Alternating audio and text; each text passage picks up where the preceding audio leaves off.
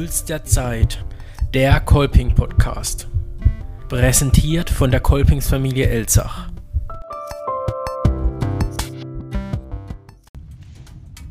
Es ist der erste Montag im Monat. Es ist Zeit für eine neue Folge von Puls der Zeit, der Kolping Podcast. Und damit ein herzliches Willkommen wieder an alle Zuhörerinnen und Zuhörer, die eingeschaltet haben zu unserer Dezember-Ausgabe und somit zur letzten Ausgabe für dieses Jahr.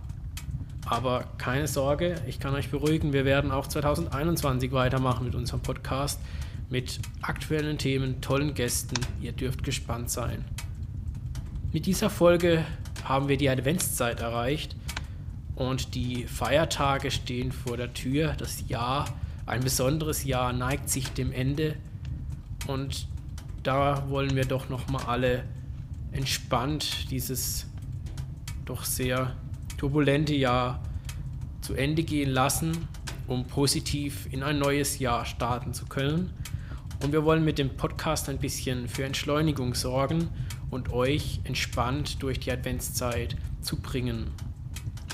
Ihr hört es vielleicht auch schon im Hintergrund, auch ich sitze gemütlich am Kamin, trinke eine Tasse Glühwein und versuche ein bisschen ruhiger zu werden, ein bisschen zu entspannen.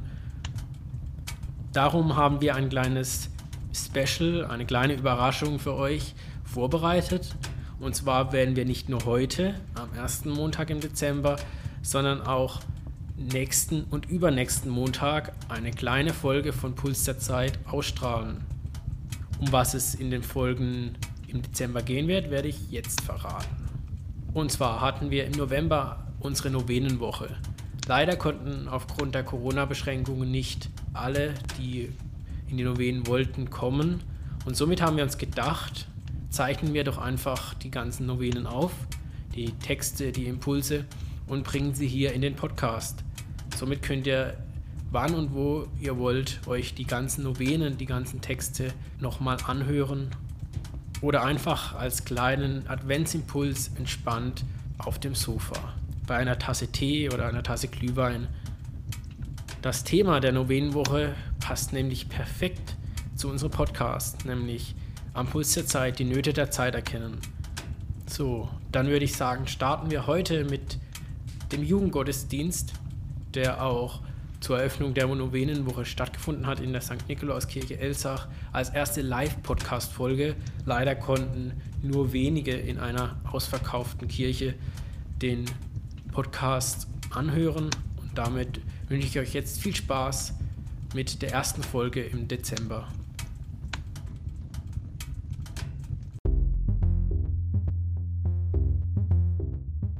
Ich möchte mich heute mit dem Titel des Podcasts und zugleich dem Thema der Novene beschäftigen. Am Puls der Zeit die Nöte der Zeit erkennen. Aber was ist der Puls der Zeit? Wie bewegt man sich am Puls der Zeit? Und wie erkenne ich die Nöte der Zeit? Wie man das heute so macht, habe ich erstmal gegoogelt, was eigentlich der Puls der Zeit ist. Da ist mir folgende Definition aufgefallen, Immer über die neuesten Entwicklungen informiert sein, wissen, was gerade aktuell ist. Und es wurden mir Synonyme wie brandaktuell, hochmodern oder total angesagt, angezeigt. Aber was ist gerade brandaktuell, hochmodern und total angesagt? Dazu habe ich mich mal auf den Straßen von Mannheim umgehört und die Leute gefragt, was für sie sich gerade am Puls der Zeit bewegt.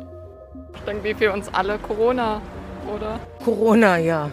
Ja gut, Corona äh, tragen wir alle Masken. Das ist jetzt momentan Thema Nummer eins, nicht? Corona. Ja, na, Corona natürlich, ne? Also es geht ja eigentlich gerade um nichts anderes mehr. Also ich fand jetzt auch noch mit den äh, Wahlen in den USA, fand ich auch sehr ja, relevant. Ja, der Krieg natürlich, ne? Momentan gibt es ja den Krieg zwischen ähm, Aserbaidschan und Armenien. Ähm, dann natürlich auch die US-Wahlen, solche Sachen. Natürlich, es passiert halt gerade viel drumherum und wir nehmen es aber nicht so wirklich wahr, weil wir halt mit dem hier beschäftigt sind. Ne? Äh, ja, dass alle hektisch werden, dadurch, dass alles schneller wird, moderner. Ähm, naja, sozusagen die Modernisierung von allem. Handys, Laptops. Es wird ja immer schneller, immer besser und halt viele neue Sachen, auch klamottentechnisch, also auch modemäßig ändert sich sehr schnell alles. Was heute in ist, morgen out. Digitalisierung. Ja, würde ich auch zustimmen. Ähm, so zum Beispiel Apple, auch ein sehr gutes Beispiel. Vor ein paar Jahren gibt es nicht, jetzt schwärmt jeder davon, sozusagen. Wissen Sie, ein Produkt, das hat so komplett den Markt erobert hat, auf einmal. Ja gut, vielleicht jetzt alles mit der Klimaerwärmung und ähm, Studium. Ja, das muss ich schon ehrlich sagen, sind eher im Moment privater Natur, die. Aber äh, meine persönlichen Sorgen betreffen jetzt nur mein Kind und die Zukunft halt natürlich. Ich hoffe halt, dass er irgendwann normal zur Schule gehen kann und dass ich ihm halt, äh, dass er uneingeschränkt leben kann. Dass es jetzt nur eine Phase ist halt, ne? Das waren die Themen, die die Menschen in der heutigen Zeit, also im 21. Jahrhundert beschäftigt. Ich möchte mit euch gerne zurückreisen in das Jahr 1840 im 19. Jahrhundert. Dort war ein ganz anderes Zeitalter. Es begann ein Umbruch von der Landwirtschaft rein in die Industriegesellschaft. Neue Fabriken, Modernisierung durch neue Technologien, die industrielle Revolution war in vollem Gange. Maschinen lösen die Menschen ab, die Städte explodierten vor lauter Arbeiter und Unternehmer und die ländlichen Regionen verarmten und starben aus. Hätte ich damals die Menschen auf den Straßen gefragt, was für sie der Puls der Zeit ist, wären die Themen vielleicht Arbeitslosigkeit, Geld oder kein Geld, Wohnungssuche oder Modernisierung durch Maschinen. Ich habe mögliche Themen von damals und heute genommen und gegenübergestellt und bemerkt, wie ähnlich sie sich sind, trotz der mittlerweile zwei Jahrhunderten Unterschied. Kommen wir zum Thema Bevölkerung. Früher, genauso wie heute, stieg die Bevölkerungszahl zunehmend. Die Menschen zog es in die Städte. Das Thema Modernisierung war früher durch die Industrialisierung, also weg von der Landwirtschaft hin zur Industrie, neue Maschinen, neue Fabriken, neue Technologien. Heute befinden wir- wir uns in einem ähnlichen Wandel, nämlich der Digitalisierung. Computer, Internet, künstliche Intelligenz, alles Themen, die heute den Wandel beschreiben. Beim Thema Arbeit war früher das Problem, dass das Handwerk immer mehr zurückgedrängt wurde durch neue Unternehmen mit modernen Maschinen, die die Menschen ablösten. Es brauchte nur noch Arbeiter, die die Maschinen bedienten. Das führte zum Zusammenbruch der Zünfte und die ganzen Handwerksgesellen mussten auf Wanderschaft gehen, um Arbeit zu suchen oder eine Anstellung zu bekommen. Das führte zu hoher Arbeitslosigkeit der Handwerker und Landwirte. Heute haben wir mittlerweile eine Arbeitslosenquote von nur noch 6% in Deutschland. Doch das Problem ist, dass wir einen Fachkräfte Fachkräftemangel haben in diversen Sektoren. Vor allem Ingenieure oder Mitarbeiter im Gesundheitswesen werden dringend gesucht. Genauso haben wir Probleme mit Auszubildenden. 2019 blieben mehr als 53.000 als Auszubildendenstellen unbesetzt. Thema Geld oder kein Geld. Früher war man entweder Unternehmer und wurde sehr schnell reich durch Fabriken oder Unternehmen. Wenn man Arbeiter war oder Handwerker, lebte man am Existenzminimum und arbeitete für Hungerlöhne oder bekam gar nichts und war auf Wanderschaft. Heute leben etwa 15% der Menschen in Deutschland, das entspricht etwa 13 Millionen Menschen, unter der Armutsgrenze. Und es besteht eine ungerechte Verteilung. Die reichsten 10% besitzen mehr als die Hälfte des gesamten Vermögens. Die ärmere Hälfte hat dagegen nur einen Anteil von 1,3%. Und zum letzten Thema der Wohnungssituation. Wie schon gesagt, die Städte wachsen. Es bedarf Wohnungen für die Arbeiter. Somit entstanden Slums oder abgelegene Bezirke mit Mietskasernen, wo etwa 10 Personen auf 14 Quadratmeter lebten. Die Wohnungsverhältnisse und Situation dort könnt ihr euch ja denken. Dazu kamen noch horrende Mietspreise, die nahezu drei Viertel des Einkommens entsprachen. Heute sind es etwa 25 Prozent. Aber auch heute haben wir Probleme mit der Wohnungssituation. Durch Landflucht werden die Städte immer voller und somit steigen auch die Mietspreise. Hier ein kleiner Ausschnitt aus dem Mietspiegel von 2020. In Elzach liegt der Quadratmeterpreis noch bei 7,94 Euro. Reist man 30 Kilometer weiter in die schöne Stadt Freiburg, beträgt der Quadratmeter Mietspreis schon 12,86 Euro und Spitzenreiter in Deutschland ist die Stadt München mit 18,4 Euro pro Quadratmeter. Doch warum erzähle ich euch das alles heute? Warum genau das Jahr 1840? Was können wir von damals lernen? Und warum sind die Themen immer noch so gleich? Ja, da gab es einen Mann, der etwas unternahm, der nicht resignierte und diese Probleme einfach so hinnahm, die es dort gab, sondern Taten sprechen ließ und den Puls der Zeit annahm. Ich spreche über Adolf Kolping. Er wurde 1813 in Kerpen, nee, Köln, geboren, hat dort eine Lehre zum Schuhmacher gemacht und musste dann, wie die anderen Handwerker auch, als Geselle auf Wanderschaft. Und dort hat er dieses ganze beschriebene Elend der Handwerksgesellen live miterlebt. Er entschied sich, sein Abitur nachzuholen und Theologie zu studieren, wurde als Priester geweiht.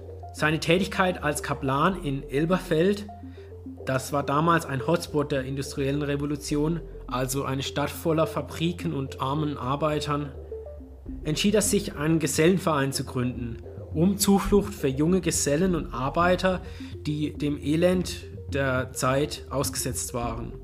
Sein Anliegen war es, jungen Menschen zu unterstützen und sie in verschiedenen Bereichen ihres Lebens zu begleiten, sei es der Familie, Beruf oder in der Gesellschaft. Papst Johannes Paul II. hat anlässlich der Seligsprechung von Adolf Kolping 1991 über Kolping ähm, ein passendes Zitat gesagt, was ihn ausmacht. Adolf Kolping versuchte die Christen aus ihrer Trägheit aufzurütteln und sie an ihre Verantwortung für die Welt zu erinnern für ihn war das Christentum nicht nur für die Betkammern gedacht, sondern für den Alltag und für die Gestaltung der gesellschaftlichen Wirklichkeit.